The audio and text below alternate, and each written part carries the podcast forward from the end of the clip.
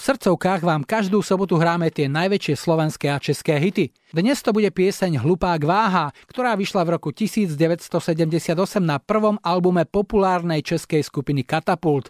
Tá mala v tom čase už pravidelne vypredané koncerty a množstvo fanúšikov po celom Československu, ktorí milovali ich priamočiarý rok a hity ako Púlnoční závodní dráha, Lesní manekín, Stovky hotelu či Hlupák váha, ktoré v tom čase musel ovládať napríklad aj každý priemerný táborákový gitarista. Príbeh piesne Hlupák váha mi v telefonickom rozhovore vyrozprával autor tohto hitu, gitarista, spevák a duša skupiny Katapult Olda Žíha vznikla na hotelovém pokoji, kdy tedy celá kapela honila děvčata po hotelu a popíjeli vínko a já jsem seděl na pokoji a měl jsem v ruce Fendra Telecastra, elektrickou kytaru, která vlastně není moc slyšet, když nemáte aparát. A na ní jsem hrál. Před sebou měl jsem měl ten text, ten příběh a ten příběh mě tak zaujal, že jsem si jen tak brnkal a jen tak jsem si zpíval a vlastně jsem pomocí té němý elektrické kytary složil tenhle nádherný a dneska už nesmrtelný hit.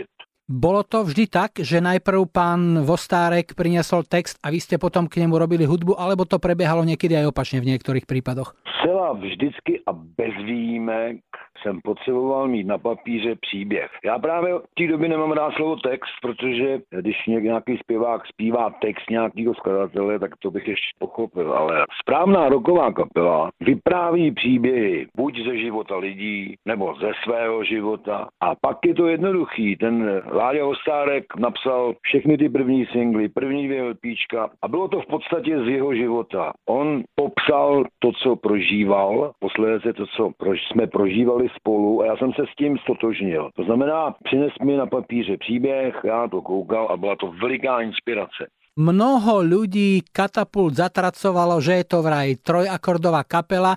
Na druhej strane fanúšikovia vždycky stáli za vami, ale Dostať sa do oficiálnych médií to bolo pre vás vždy veľmi ťažké. No tak zaprvé bych se ohradil z toho obvinování tříakordový kapely, protože přece do dneška hrajou ACDC tím samým způsobem. A když Rolling Stones v prvních deseti letech hráli, tak jim jeden muzikant, s kterým vystupovali, nebo on s nimi vždycky říkal, vy moji drazí tříakordoví miláčkové, Klasický rock'n'roll, jako hraje Katapult, klasický rockový písničky, jsou na, založený na té pravdivosti. Je to prostě pravda. Tak, jak hrajete, tak žijete. Jak žijete, tak hrajete. A s tím se přece vždycky lidi musí stotožnit. A navíc, nakonec vám povím jedno tajemství. Čas ukázal, na které straně je pravda. Jednoznačně na naší, na straně katapultu. Napsat jednoduchou, obyčejnou písničku na tři akordy neumí ani Paul McCartney, který se přiznal a řekl nedávno do rozhovoru. A vidíte, Olda Žíha to umí.